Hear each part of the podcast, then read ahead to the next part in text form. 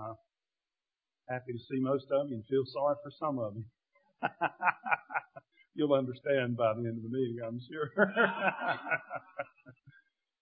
oh my goodness, I believe uh, Job wants to have fun. And uh, my basic philosophy is when I'm here, if you don't, it's your fault, not mine. Because I'm really a fun guy. I believe heaven's fun. Uh, if the joy of the Lord is your strength, being a sourpuss has very little value. And uh,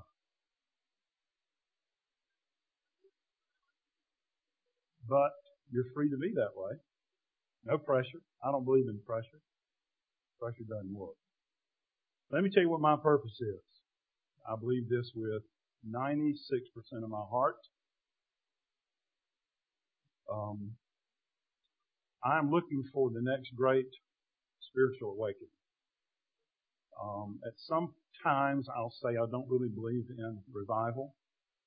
At times I'll say things like I don't really believe in um, spiritual portals that suddenly open over some place for some mysterious reason and then stays open for a while and a bunch of, my goodness, a bunch of, who, bunch of cool stuff happens and then it stops. Come on. Well, I, I really, I believe in all of that, but I believe in something more than that. I believe in the gospel. And I believe that, um, our nation has put their trust in uh, natural leaders, natural politicians. Um, I am for President Obama because he's president. I don't necessarily agree with his policies, but I pray for him. I believe in the institution of the presidency, and I believe he's duly elected. Um, but I must say this: he did not get us in the mess we're in. Now he's got us heading a lot deeper in it, I think personally. But he's probably doing the best he can with what we gave him. Eight years of a Christian president gave him this. Now, I'm not criticizing anybody. I'm making observations. And our nation put their trust in a godly president instead of in the Lord. And we, we, when you don't trust God, you just get what you get.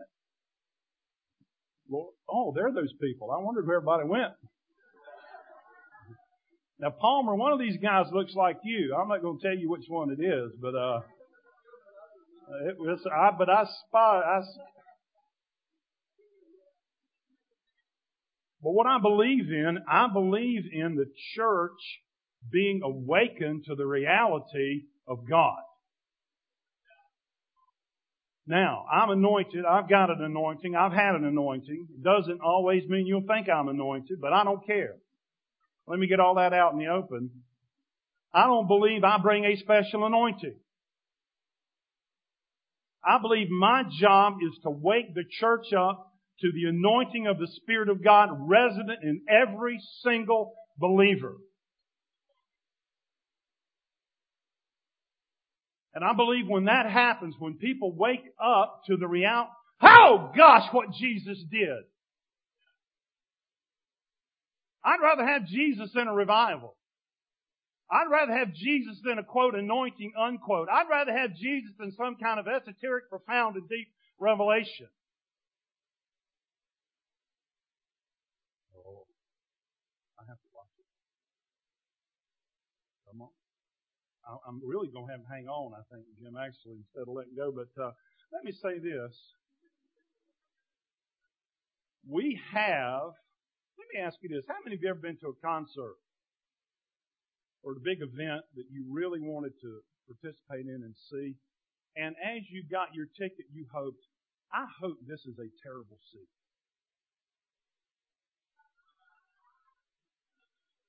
It's, it's about like people that don't believe in prosperity. Anybody that wakes up in the morning and hopes they're poor. Or, but how many of you, how many of you, you, you went to something you thought, I hope I have the sorriest seat in the house. I hope I pay the most and sit behind a column and can't, can't hear, can't see, can't participate. Nobody does. I, I would always any conference I ever went to, I was sneaking around. I was looking for a higher seat. I want to get where the action is. And you, you, may not believe this, but a lot of times the anointing's up front. You may not believe this, but the anointing will localize itself. You may not believe this, but there can be inanimate objects saturated with the presence of God that will release signs, wonders, healings, and miracles. I know what I'm talking about. I got this from the Bible, then I've seen it in real life. We had a ficus tree. Wasn't even a live tree. It was a dead tree. Wasn't even a dead tree. It was a fake tree. Wasn't even a tree.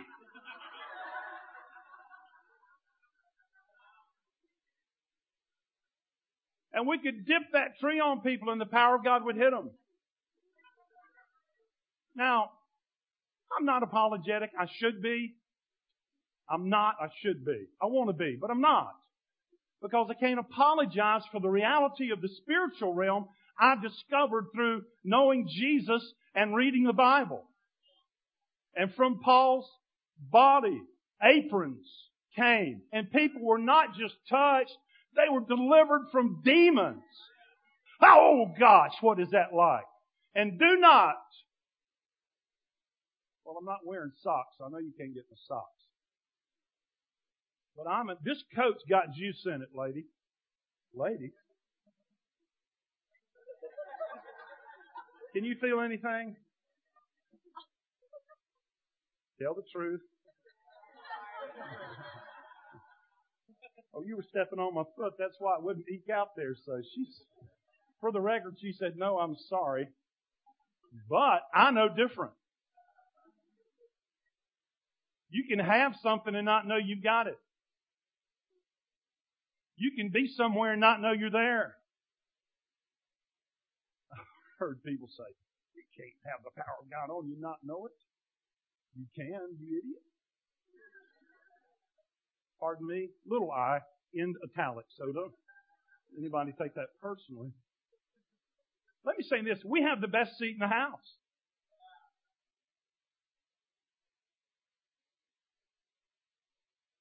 We have the best seat in the, let's say that together. Let's say I. Forget we. If that guy next to you doesn't believe, leave him out of it. Let's say I. I have, stop right there. I not I want. Not I W-A-N-T want. I have the best seat in the house. And I'm going to tell you, you get what you get based on where you're seated. You sit in the back behind the column, you don't get jack.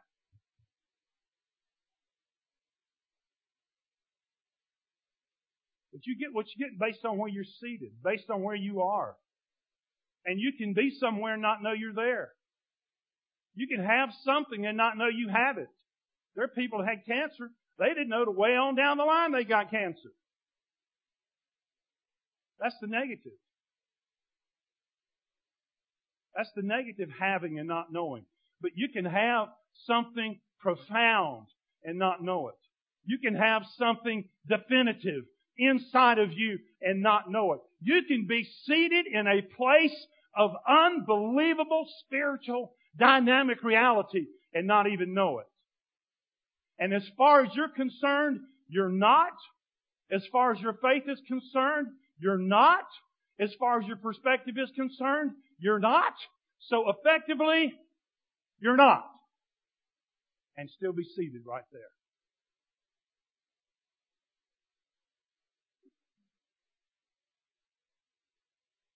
when the uh, Charlotte Hornets first came to Charlotte, my son Andy.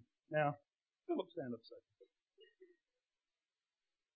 There is not a dime's worth of difference between Philip Wicker and Andy McMillan. If you don't know my son, if you know Philip, you know him.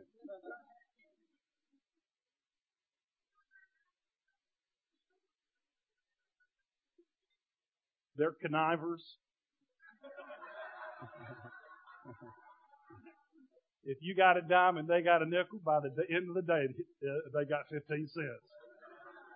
Somebody tell me I'm wrong.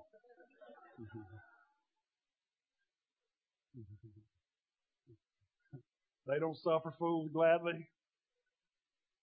Anyway. My son Andy and I went to a Hornet game and we had seats in the nosebleed section. That's where you need binoculars to see someone with binoculars who's watching the game. And when they clap, you clap. When they jump, you jump. When they shout, you shout. And that's as close as you get. So Andy and I were up there and we saw way down, not like on the front row, but like six or eight rows back. We saw this area didn't have that many people sitting. So I said, Andy, right before half, let's go down and get those seats. So we went down there, pulled up in that area, sat down. Now they had given Andy a basketball. They gave kids stuff at the game, but he was bouncing this basketball, driving everybody around his nuts. Off the rail, off the floor, you know. And these people sitting around us had pieces of paper and they were writing stuff down. I thought, wonder what they're writing down.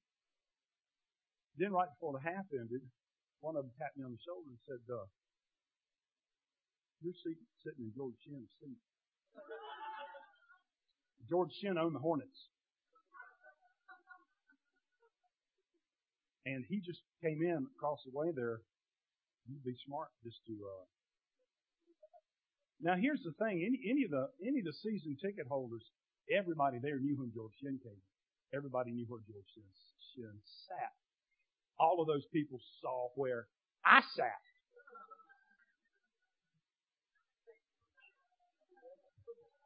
all of those people saw me get up with Andy and walk out because that was not my and I went back up where I was belong. And the people that watched me knew. The people who I was with knew. They had season tickets. They knew what I was doing. I was humiliated and didn't know it. I found out. Those people sitting around writing that stuff down were uh, employees of the Hornets taking stats, fouls, blah, blah, blah. But I lost my seat. Now, in Ephesians 1, let's read a couple of verses of Scripture. Genesis, Exodus, Leviticus, Ephesians. Please laugh at my jokes. It makes me feel better. Paul's revelation, Ephesians 1 3. Blessed be the God and Father of our Lord Jesus Christ. Listen to the verb tense. Who has blessed us with every spiritual blessing where? In the heavenly places in Christ. Now, if God has blessed us with every, what's left? Nothing. You with me? There's a reality where when you ask God for something more, it, it's as though He says no, but what He's really saying is, I've already done it. I've got nothing left to give. Now we know that's not absolutely true because He can create new stuff really easily. But that's not the point. The point is, you already have been blessed with every, somebody say, every spiritual blessing in heavenly places in Christ. Now, what is going on here in your congregation and has been going on for months, years maybe, is that people are tapping into what they have. This is not some quote, move of the Spirit unquote that's someday going to leave.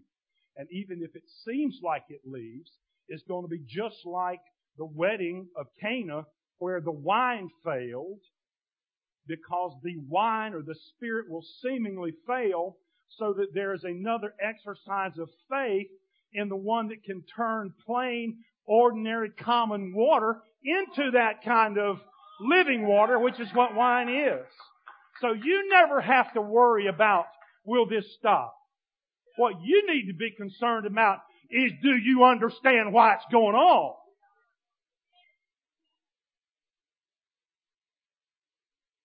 See, that's where I start sealing up the vortexes in my mind and sealing up the portals in my mind and seeing This Revelation 4-1 open door, the kind of door that the Bible says when God opens it, no man can close it. Or when God closes a door somewhere, no man, no demon, no idea, no ideology, nothing can open it. Cause when God does something, it stays done.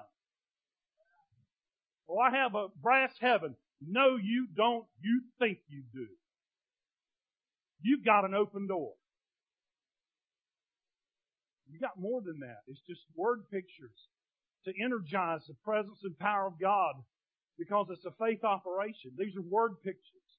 Uh, is there a literal door? I don't know. I don't care. I go in, I come out. It's never closed. Anytime I want to, I go in, I come out. Anytime I want to, it's never closed.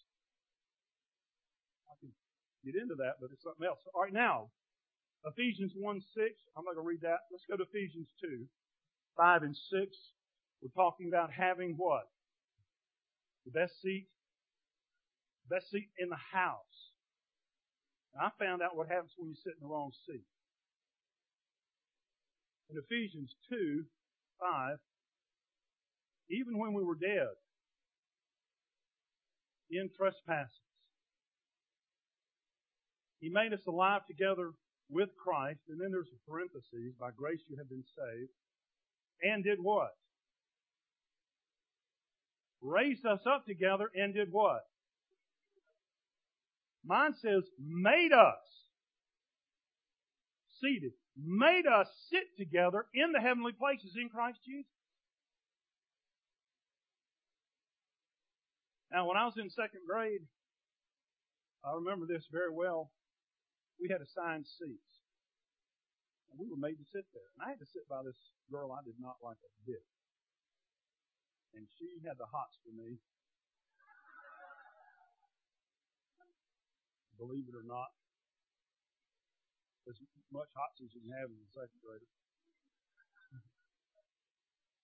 And she wouldn't leave me alone. She'd follow me in the cafeteria and sit by the cafeteria. One day she spilled a bowl of vinegar on me. And I hate vinegar. I've been on a diet here for a while, and the only good, nice little sweet thing you can have is vinegar, and I don't even eat it. I just eat my lettuce neutral. And it's her fault. But I didn't have any choice as to where I sat. I was made to sit there. And see, whether you know it or not, see, God skips steps. We have this concept of spirituality is the seven ways to the 15 steps, to the nine augmentations, to rapid spirituality. And we buy the books. We got. I could listen. We could fill up a library with all the tapes and books you guys have at home trying to figure out the shortcuts. Come on. No? Oh, come to my house. I've got it.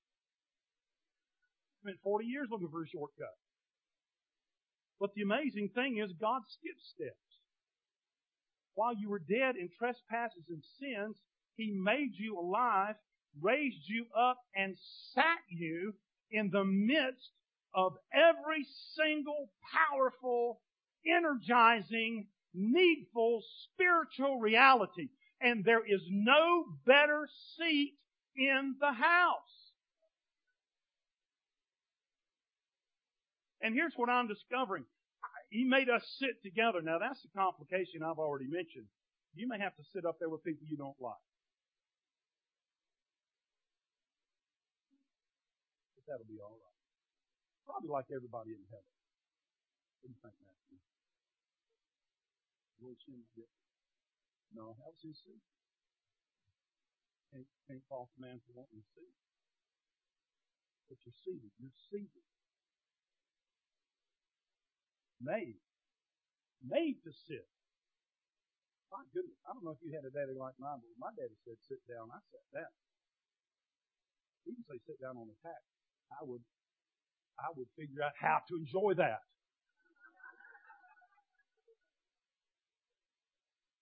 Made to sit. Now see, there's one aspect of made to sit which implies we don't have any choice. I'm thankful there's some things I have no choice about. One of the things I'm happy I have no choice about is that when I got saved, He put me in the best place available. I don't mean currently available.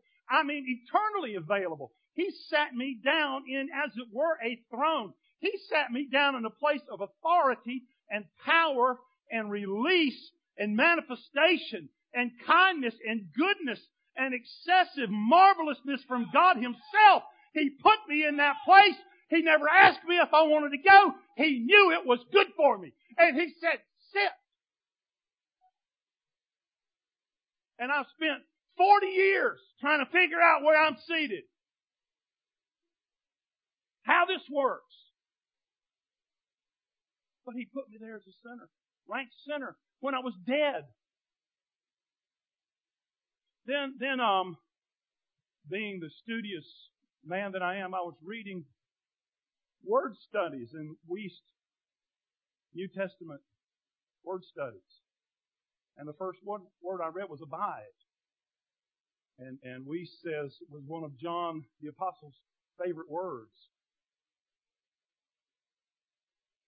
Now, to abide somewhere, we're supposed to abide in Him and He in us. Let me do a little theological concept here. I believe there's power in me. I'm abiding. He's abiding in me. And I believe there's power on me. I'm in Him. That means there's something on the outside. He's in me. That means there's something on the inside. That means an anointing and power can come up out of the inside because of those rivers of living water that dwell in me that at any moment can spring forth and do something marvelous to anyone at any time. But also believe in that external anointing that can come down, which is simply God releasing an external experience in Him. Where everybody can sense it and feel it, no matter what spiritual state you may be in. Sometimes that internal uh, thing has to do with heart issues, but there's this external, oh, yes, tandos, and you get it. You under see.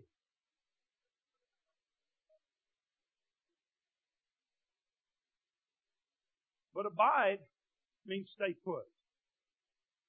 Stay means you're somewhere. It's very simple on how to just be in Christ. Stay.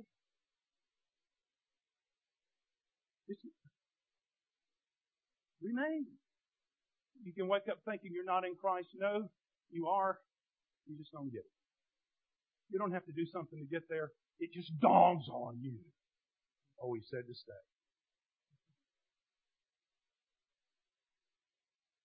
You don't have to struggle. You don't have to go get. You, you don't even have to pray.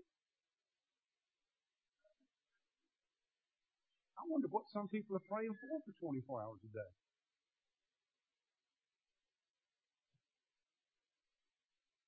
Lord. Sometimes these are the only people that really seem to be responsible. Now, I'm not against prayer. I'm not against vortexes. I'm not against portals. I'm for the reality of the gospel that just gets left in the dust. And, and, and what you what you do, you don't know this, but when you don't receive this fullness of the gospel, you are saying by your lifestyle, God didn't do enough. Jesus was not sufficient.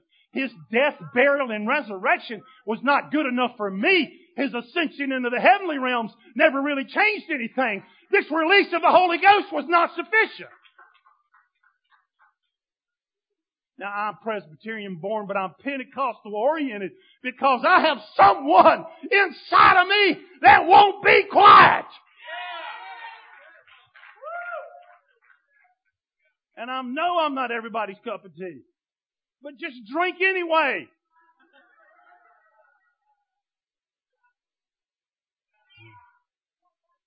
Oh, oh, oh, oh.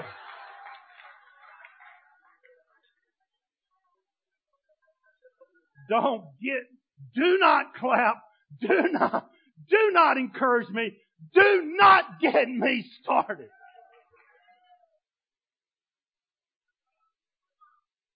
No, do not. Where's my power drink? Give the boy. That's right. Help that boy. A future former fat boy.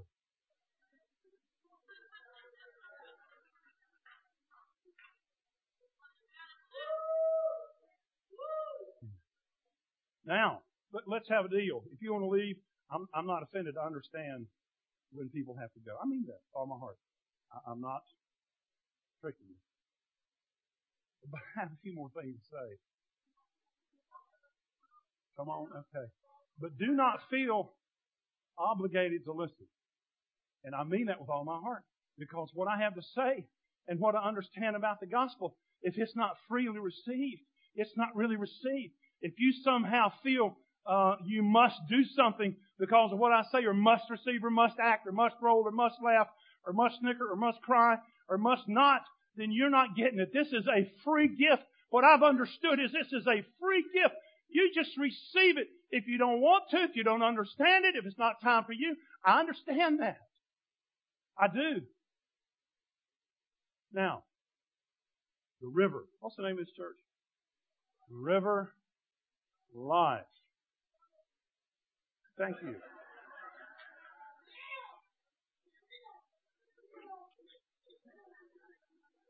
Need to freshen up.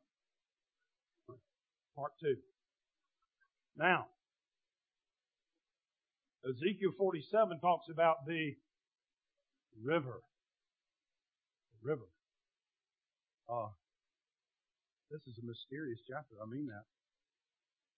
Then he brought me back to the door of the temple, and there was water flowing from under the threshold of the temple toward the east. Now, you might ask yourself, if you were someone like me, and I happen to be just like me, uh, what is strange about that statement there? Well, this is the answer. Jesus and Ezekiel had thoroughly measured the temple. And if you'll read all the way back to like Ezekiel 44, 45, you will read at least 30 times the words he measured. Now, when Jesus measures something, it's thoroughly measured. If you're walking with him, you have seen basically all there is to see. And suddenly, it turns out that Ezekiel had failed to see that there was a massive water leak going out the door.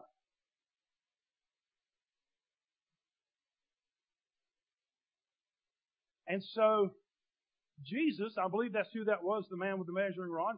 Could have been an angel. Doesn't matter. Either way, it's Bible, so it's true. It's important. But let's say it was the Lord. The Lord began to take Ezekiel, and, and you hear these words over and over about the depth of the water to the ankles, to the knees, to the waist, to swim in. He took me through. He took me through the water up to my ankles. He was wet. His shoes were wet. His socks were wet, whatever he had on, sandals. Then to the knees. He was wet from the knee down. Then to the waist. Then they're swimming. Water's to swim in, he said. And since he was going through, he and Jesus were doing the Australian crawl, or they were treading water and talking, but they were wet. Somebody say wet. Wet. Why were they wet? They're in the river. Now, you, you may think that's redundant, that's ridiculous, and that's overstated. But wait a minute, look what Jesus says to it. Let me read in 5. Measured a thousand cubits. It was a river I couldn't cross. Water too deep. One must swim. A river that could not be crossed. Then verse 6. Jesus says to Ezekiel, Son of man, have you seen this? Seen it? Have you seen this?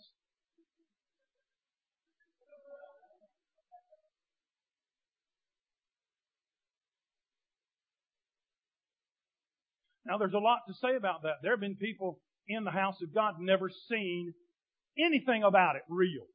They've got some life, but, but I'm, and I'm not discrediting, it. they're born again, they can be saved, they can be filled with the Spirit, all of that, but they have never seen this. Now that's one way of looking at that. And this, this river is so important that Jeremiah would prophesy, my people have committed two great evils. They have forsaken me, and he describes himself as the fountain of living waters. Same picture, same water, same focus, same idea. And hewed out for themselves broken cisterns that can't hold any of it. Two great evils. So they're swimming. Jesus says, Have you seen this? I've been praying, Lord, what is that about? I could say, Have I seen that? Um, well, I've been in some of it. Have I seen everywhere this river go, everyone healed? No. That's the promise. Have I seen that everywhere this river goes, there's life? No. There's the promise. And have I seen that everywhere this river goes, there's a great, an abundant catch of fish? No. I've not seen that. Those are all Ezekiel promises made connected to that river. But so I, I go through this saying, have you seen this? Have you truly seen this? Meaning, is it as important to you, Ezekiel, as it is to me? Have you perceived its value? Have you understood its significance? Have you discerned its capabilities? Have you identified who it is? Well, let me tell you something else. This is so simple it's ridiculous. In Joel 3, 18, it will come to pass in that day that the mountains shall drip with new wine, the hills shall flow with milk, all the brooks of Judah shall be flooded with water, a fountain shall flow from the house of the Lord. Here is the reason I believe the Lord is saying, Have you seen this? The majority of the church world is waiting on the river to flow into the church.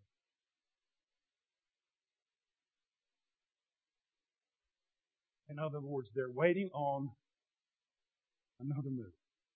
They're waiting on another anointing. They're waiting on another outcome. They're waiting on, they're waiting on, they're waiting on, they're praying about, they're asking for, oh God, we need yada yada yada.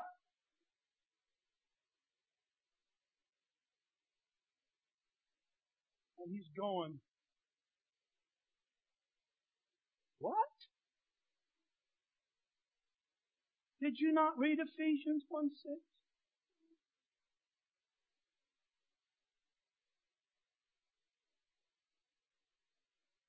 But see, here's, here's the reality. This river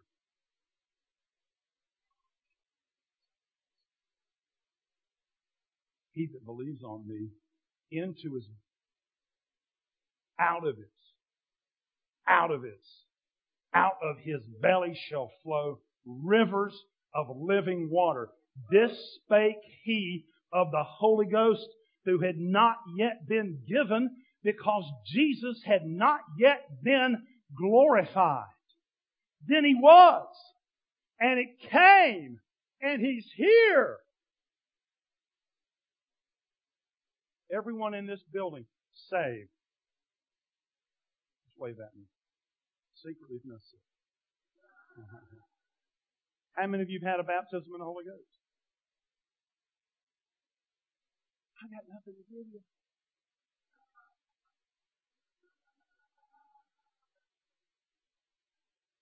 I do. I have a lot to give you.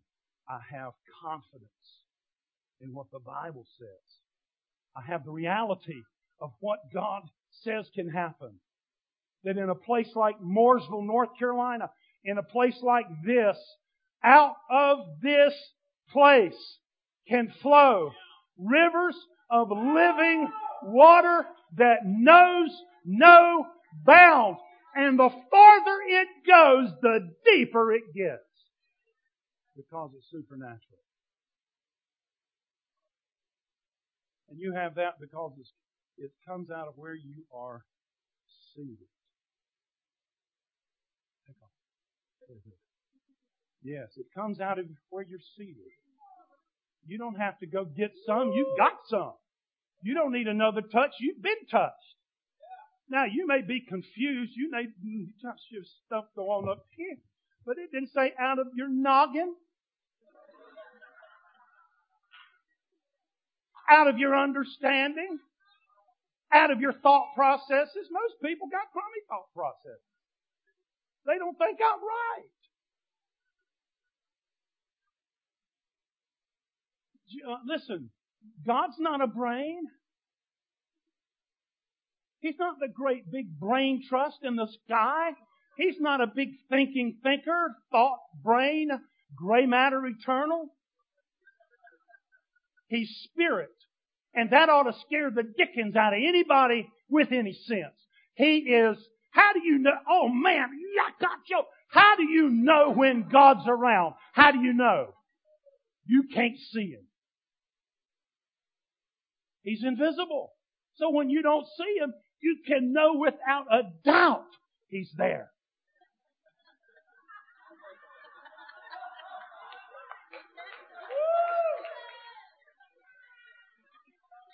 And a friend of ours says he's never late. When's God going to show up? Where'd he go? Why is he never late? He ain't got anywhere to go. He's, he's got this idea of abiding. When's the Lord going to show up? When are you going to knock that fog out of your head?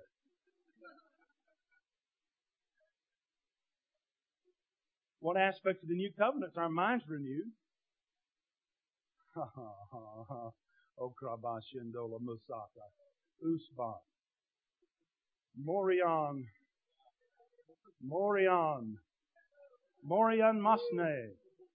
Olas Makanratiniobosa. I'm warming up for a major prophecy over this young man.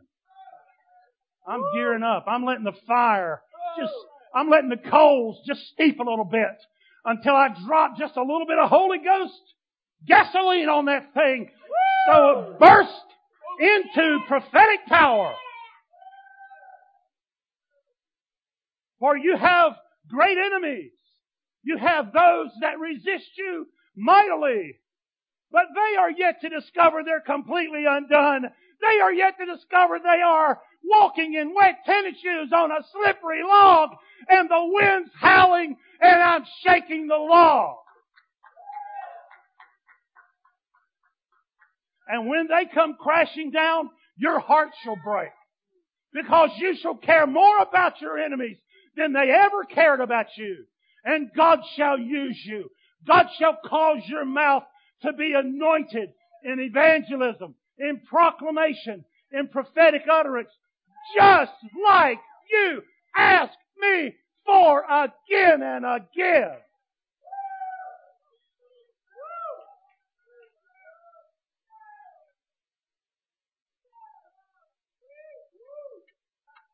Oh, oh, you better circle the wagons.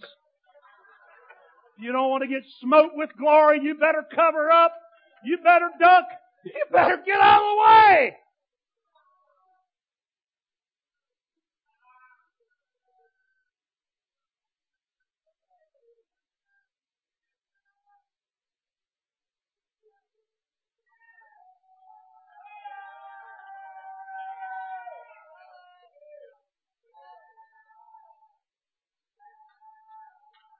Glory come, glory, glory touch, glory fall.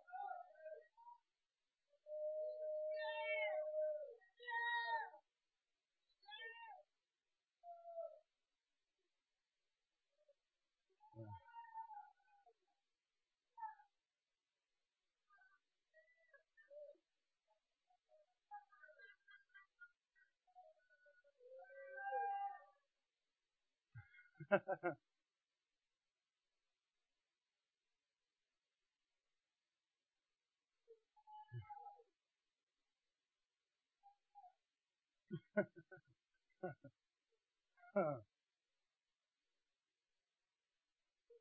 have a couple of goals in life. I want to be a radical supernatural. I do.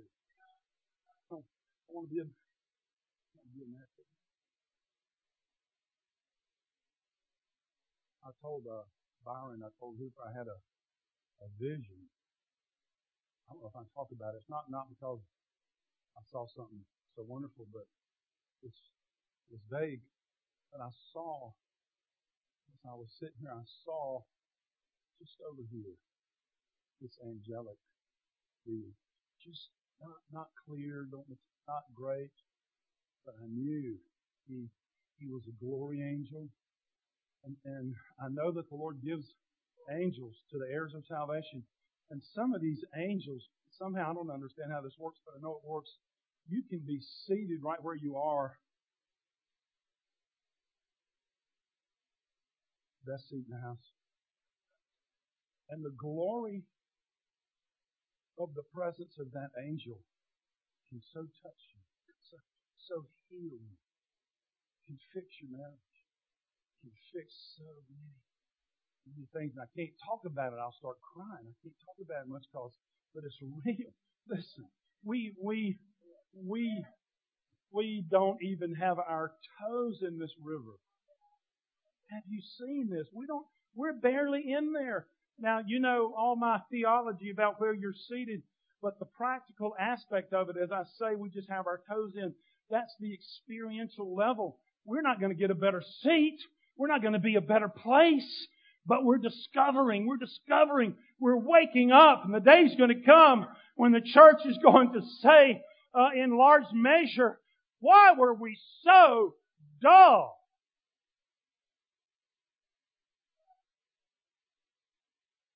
Oh my.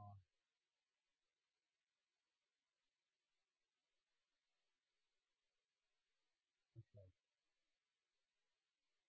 So many places in the Bible God has this picture.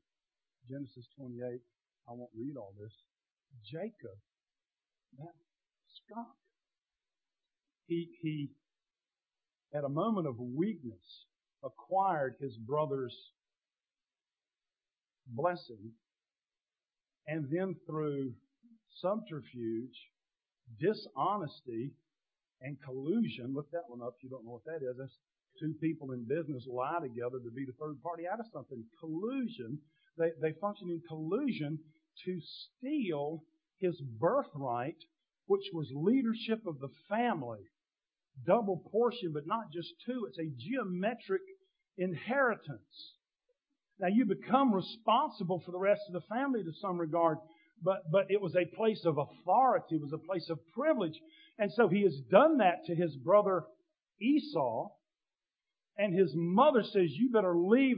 Esau's going to kill you dead. And as he runs, having functioned in consensual deception and dishonesty for personal gain, God shows up. And he doesn't say, You bad, bad boy.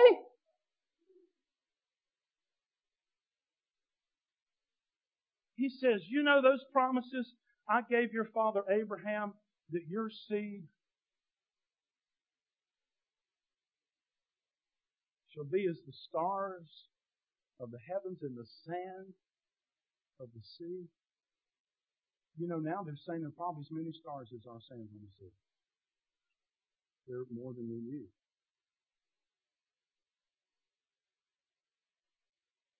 And in your seed the nations of the earth will be blessed in all this territory I have given you. I'm thinking, where's the rebuke? Well, he had Laban right down the street. And when Laban beat him out of stuff, Jacob said, How could anybody treat anybody like that? That's better than a rebuke. That's getting your, well, it's, it's getting your character fixed. That um, now, if it doesn't get fixed at all because you're honorable, at least gets fixed because you think any an idiot wouldn't want another 14 years of that.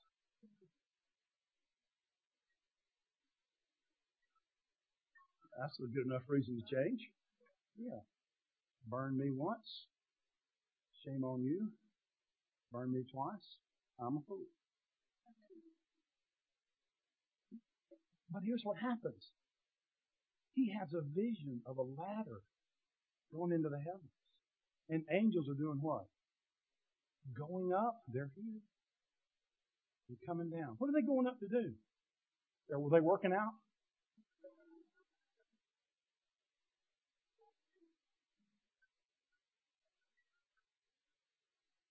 Even if there was a fat angel, it would be by purpose.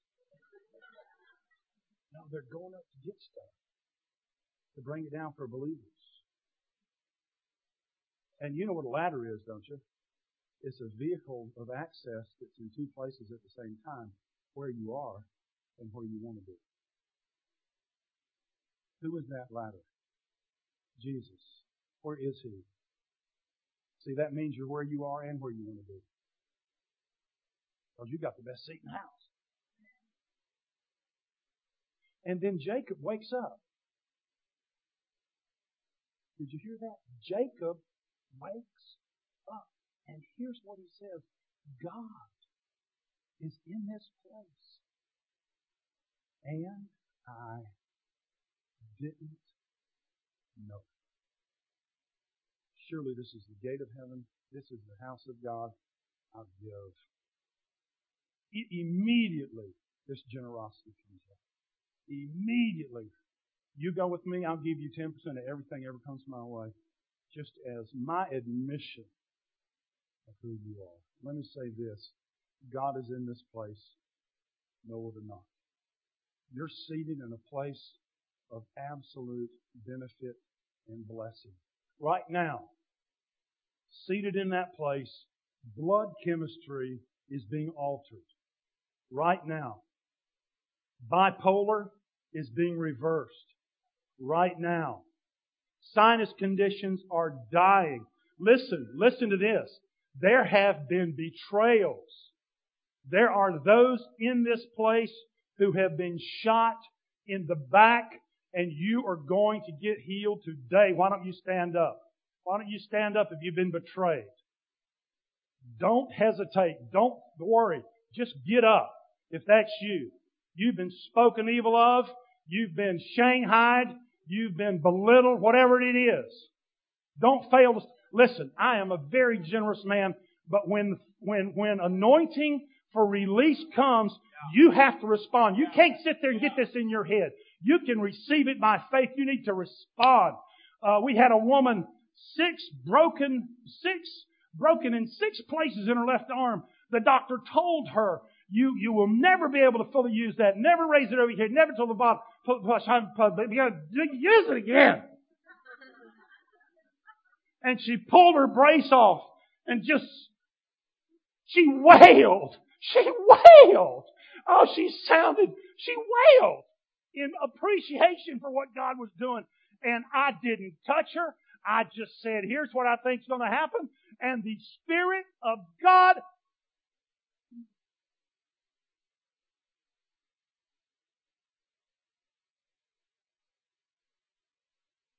Now, here's what you do.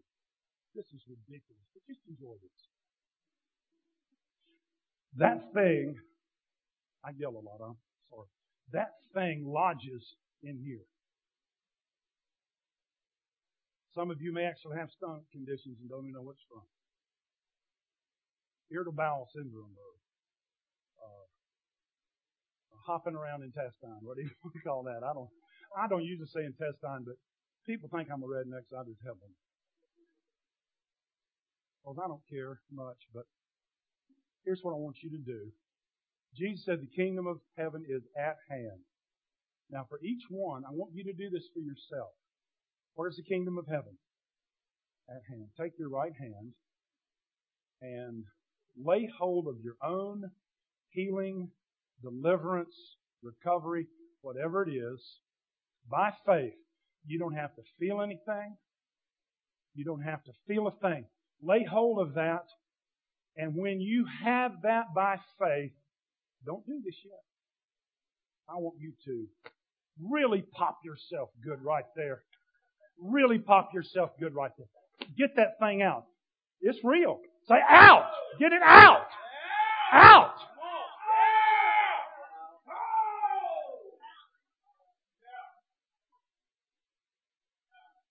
If once is good, twice is better. Come on. Reach in there and lay hold. Lay hold of eternal life. Do this. Release whoever did that to you. They didn't know what they're doing. You, you're going to see in eternity it was unintentional, even if they meant it. They didn't know what they were doing. That's why you, people do that stuff to me, and I go, they didn't know what they were doing. Yeah, they did. Oh, well, no, Jesus said they didn't. Father, forgive them because they don't know. How stupid can the church be? They don't know. Yeah, but he did it on purpose. Yeah, but he didn't know what he was doing. He didn't know. But when we think we know, we get that thing in us. But you go grab a little Holy Ghost juice. Get some power juice. Whoop it around in there. Do something ridiculous, but have fun. This isn't supposed to be, this is supposed to be fun. Get up in there. Come on, help me, help me, help me, help me. This is for you. This is not for me. Come on. Come on. Hey, get, get, listen. Hey, this is fun. Act like a four year old and you get healed. Act like a four year old and you get healed. Act like a four year old. Wow!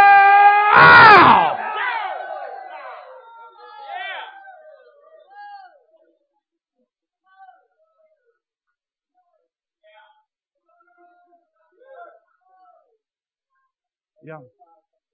Yeah. Yeah. Yeah. Yeah. Now let me let me tell you your future. You're going to dream again. And when I say dream again, I don't just mean have nice dreams at night. I mean you're getting your future back. You can dream again. You can dream again. Now let's do some warfare. Let's say I'm I'm dreaming again. I'm dreaming again. I'm whole again. I'm whole again. I disagree with not being whole. I am whole again. I am whole. I am whole. I am free. I am dangerously free. I am dangerously whole.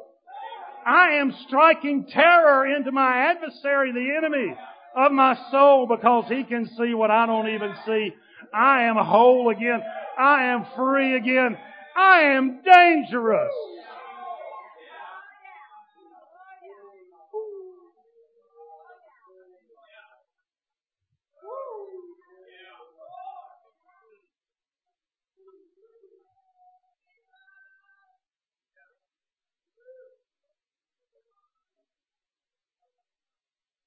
Oh, thank you, Lord. Ooh, let's take a drink. Just breathe in the presence of God. Just get some more. Get some more of what you already got. You got the best seat in the house. You may be seated at the Holy Ghost bar right now, but you got the best seat in the house.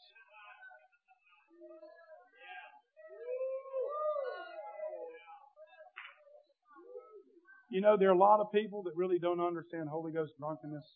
I could prove to you without a shadow of a doubt that the kind of drunkenness we proclaim proceeds from God's throne. This isn't some goofball, secondary, weird, odd, um, experience. It came from heaven. Well, what do you think when the Holy Ghost came, what was going to happen? They're going to put up a big banner and start a seminary, Holy Ghost University of Jerusalem. And uh, everybody was going to put on their three piece black suits and the skinny tie and a white shirt and carry a huge Bible. No, they got drunk when the power of God showed up. They couldn't contain the average normal atmosphere of heaven.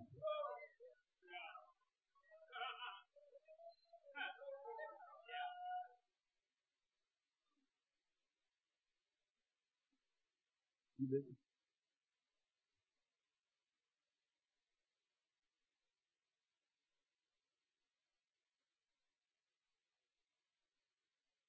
There's Jason. If you come up here and got something to say.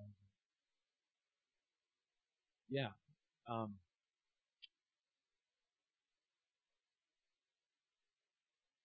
and just let that just continue to stir for me. There's something stirring in here right now. Come on, we're stirring. It's it's not something external that's being added. It's, it's, it's what has already been in here, what has been resident in this house and in you is stirring right now, just like Paul told Timothy to stir up. Right now, there's a stirring. What's been happening this morning is stirring what is here. That fear has no place, but power, love, and a sound mind. Right now, there is power coming back to your hands. How many of you are beginning to feel that touch of God right now going from your elbows? It's like we were singing earlier about the fire in our bones, the electricity in our bones, the power that's in our hands. In Habakkuk 3 4, it talked about that out of our hands would go flashings of light, lightnings, because there the power was hidden. But it talks about answered prayers. The answered prayers of the saints, they come with lightnings, with thunders, with earthquakes. We have the keys of releasing destiny in our hands. And I saw a soldering iron being placed on the index finger of this house.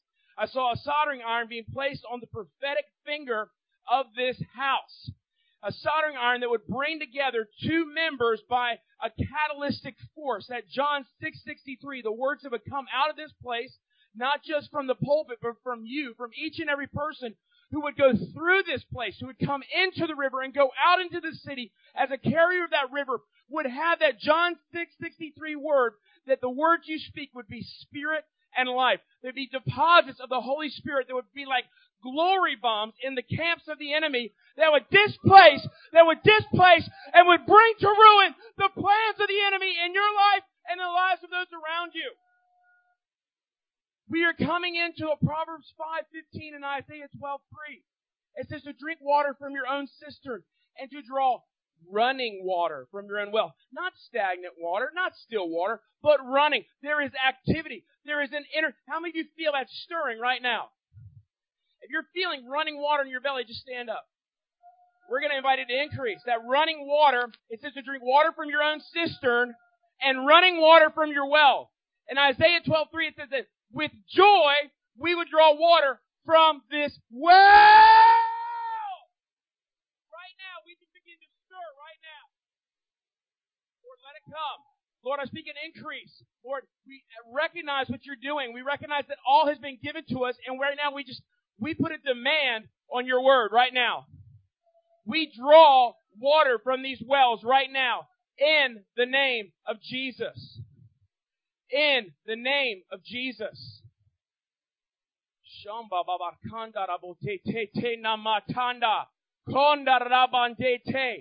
All oh, deep cries unto deep at the sound of your waterfall. Lord, right now in the name of Jesus, in the name of Jesus, just invite it to increase right now, that touch of God. That touch of God. That touch of God. It says in Habakkuk 3 9 that there's oaths, there's prophetic promises sworn over, sworn over the arrows of God. There are bows and arrows that have been placed in your hand right now. Just begin to, to pull back, to draw your bow. Start pulling some arrows out of your quiver right now and naming them after the promises of God over your life. That every spiritual blessing has already been given to you. That you would be the head and not the tail. That breakthrough, breakthrough, breakthrough, breakthrough is not coming. Breakthrough is here. Breakthrough is not coming.